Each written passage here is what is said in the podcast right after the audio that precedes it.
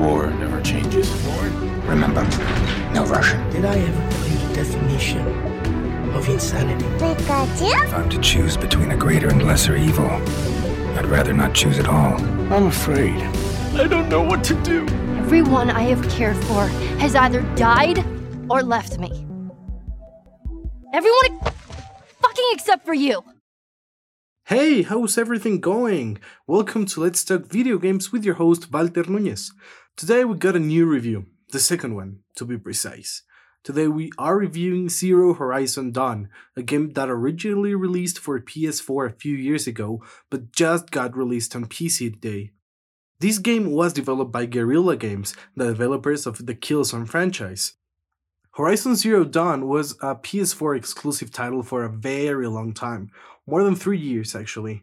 However, it was until very recently that a port for PC was announced, therefore removing its exclusiveness.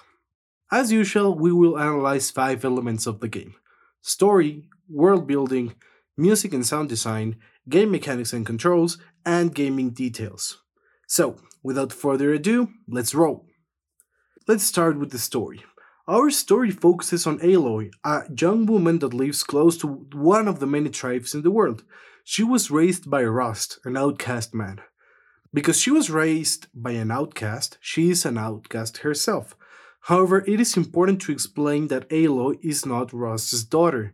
He only raised her. Now, how did that came to be? Well, the matriarchs gave Aloy to Rost for protecting and raising. That's it he didn't ask any questions and they provided no more information. So, what does it mean to be an outcast? Well, if you're an outcast, obviously you can't live inside the community.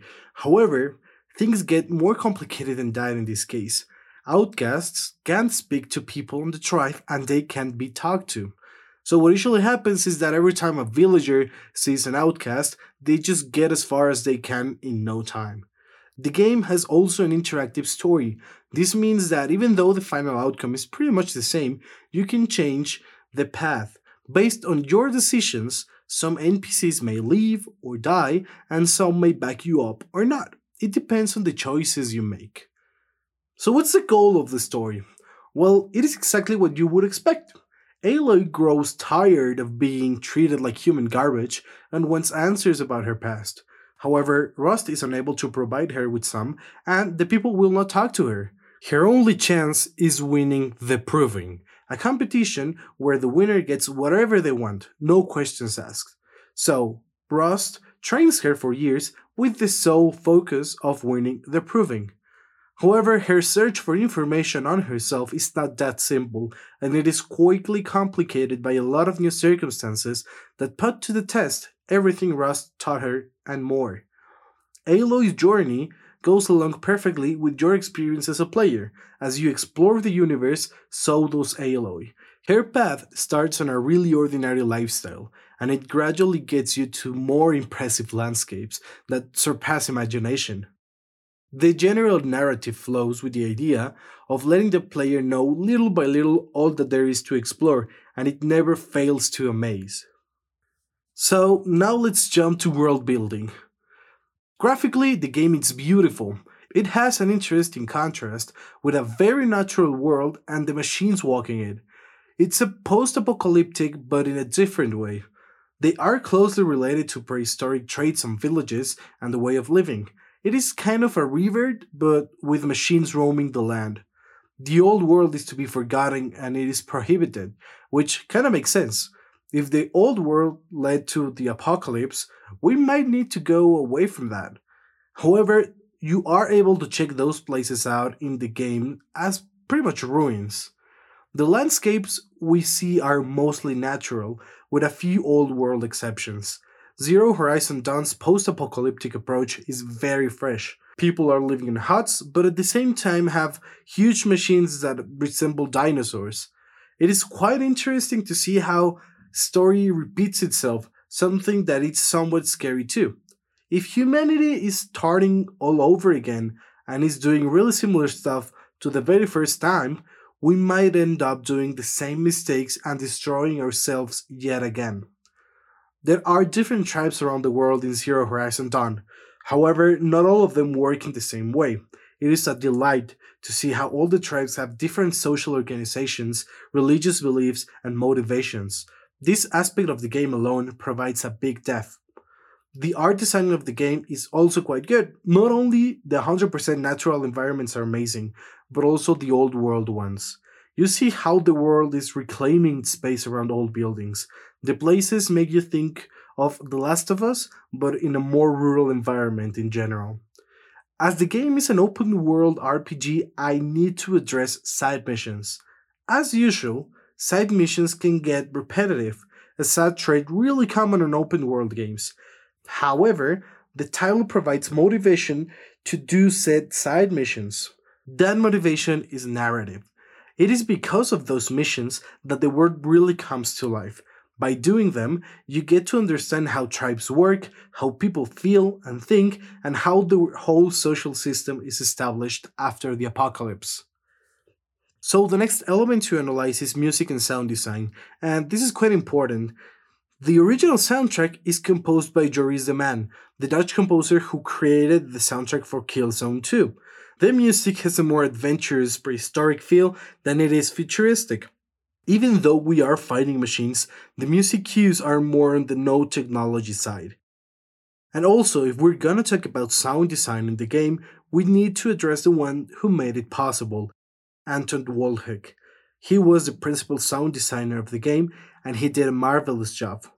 When you are playing the game, since most of it are rural areas, you get a lot of the nature sounds with it the disruption of that natural harmony is created by the machines and it is great. The machines and the natural environment sounds are in constant fight. However, both of them merge at times and create a really interesting sound combination. The robots are a complicated situation because they resemble animals. So, are they more organic than machines? Like, do they have feelings? Or are they just a toaster with killing capabilities? By merely seeing the game, the questions are not answered at all. You get to understand the purpose of those machines or how do they really work because of the sound design. And it's really great to see that all of the different types of machines generate their distinctive sounds. Now let's move to game mechanics and controls. The game teaches you and the main character everything about the world at the same time. Again, it helps relate to the character. Zero Horizon Dawn is not a revolutionary game by any means, if we talk about mechanics. We gotta liberate outposts like in Assassin's Creed, we got a detective mode of sorts like Batman, a crafting system seen in a lot of games, and interactive dialogue that we've seen in games like The Witcher 3 and Mass Effect. However, the way all of them work together is pretty nice. The combat design is on point. Being the main focus of the game, hunting mechanical beasts makes complete sense. Now bear in mind what we discussed before in world building. The world is post-apocalyptic, but more focused on the rebirth of humanity. Therefore, our main weapon is a bow. So, how can a bow kill a machine? The machines have weak points. You need to hit them with your bow to deal an important amount of damage, so you can eventually kill the machine. Each type of mechanical beast has different weak points. However, in combat, it's not that easy. You will need to be really sharp shooting while moving smartly around the area, trying not to get hit by machines and killing them at the same time. It may sound overly complicated and unnecessary, but it isn't. The way the controls and actions in the game work make the whole combat experience really smooth you will need to be focused to end a fight without a scratch, but it isn't impossible by any means. And the rush of killing machines is so big that you will try to get into hunting as much as possible, something that other games that rely a lot on the hunting appeal don't do so well. Now, the detective mode, as I call it, is one of the most important tools Aloy has. It is an item she got from the old world, and because of that, she gets extra information of the way machines work. She can track them and see their paths in order to sneak or lay a good trap, and she can learn where the weak points of said beast stand. Detective mode serves as a precursor of any hunt and will provide with enough information to plan a successful attack. After the battle, you will have the possibility of scavenging resources from the falling machines. These materials will help you create ammo for your next hunts. Zero Horizon Dawn works the weapon selection perfectly. First of all, you can get the wheel to change weapons while not interrupting the fight. It's just like a super slow mo. But the biggest thing is that you can't use the same weapon all the time. If you do, you will soon run out of ammo and find yourself in a tight spot. The best strategy is to alternate weapons as much as you can, and if you run out of ammo, buy yourself some time to craft more. Now, Zero Horizon Dawn is not a game focused on looting and RPG elements that you can find in other titles. As said before, the focus of the game is in the story and the combat against machines. And finally, we get to the last element gaming details. I mentioned it before, but the amount of detail that these machines have is impressive. The machinery flows with the form of the beast. I am impressed by the decision of having open mechanical parts. The fact that Zero Horizon Dawn has not any fully covered machines is an important success, as it feels more intricate than just a piece of metal walking. Now, this is a super small thing, but there is something that caught my eye Aloy's teeth. Most main characters, if not all, have pretty much perfect teeth. There are no considerable variations on them. However, Zero Horizon Dawn provided their main character with noticeable unperfect teeth. It is funny that imperfections like that is what makes her teeth perfect and realistic.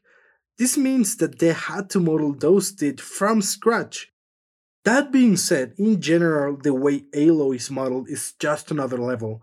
You can easily see her pores on normal cutscenes, her scar on the forehead, and even a small hole where you can see she had once a piercing. But the detail is not only in cutscenes. In normal gameplay, the hair moves in such a natural way that it is mesmerizing. Zero Horizon Dawn is one of the best games on PlayStation 4 and it is now available on PC. I gotta say, the entire experience the title provides is amazing and I'm glad I ever got a chance to play it. The story revolving around Aloy's search for answer is very relatable. The way she explores the world at the same time as a player, especially.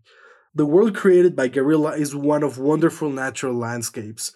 Being set on a post apocalyptic scenario, you see both nature and man made scenery that blends in the most impressive ways. The game has a strong focus on combat against the mechanical beasts, and the mechanics feel fresh and super polished. All of these things are improved a lot by the original soundtrack and the sound design in general. However, not everything is so peachy. The game has been having really big problems on its release day on PC. Several other reviewers and players in general reported having performance issues that included stuttering, frame drops, and in more critical cases, game crashing. For what I could investigate, most of these problems are related to the hardware. Me personally had no problems with the game, and I have a GTX 1070. Anyway, Guerrilla will probably work in a quick fix as the game is having mixed reviews on Steam because of this issue. And even with the current issues of the game, I do recommend anyone interested in Zero Horizon Dawn to buy the game and test it yourselves. The performance issue will be solved soon and the game is 100% worth it. Also, the price on PC is great. For around $20, you get the complete edition of the game, which includes the base game, the Frozen Wilds expansion, the digital art book, and some extra in game items. Overall, it is completely worth it. And that would be all for today's podcast. Thank you for staying with me, and I will see you on Monday when we talk about microtransactions. Until then, stay safe. Cheers.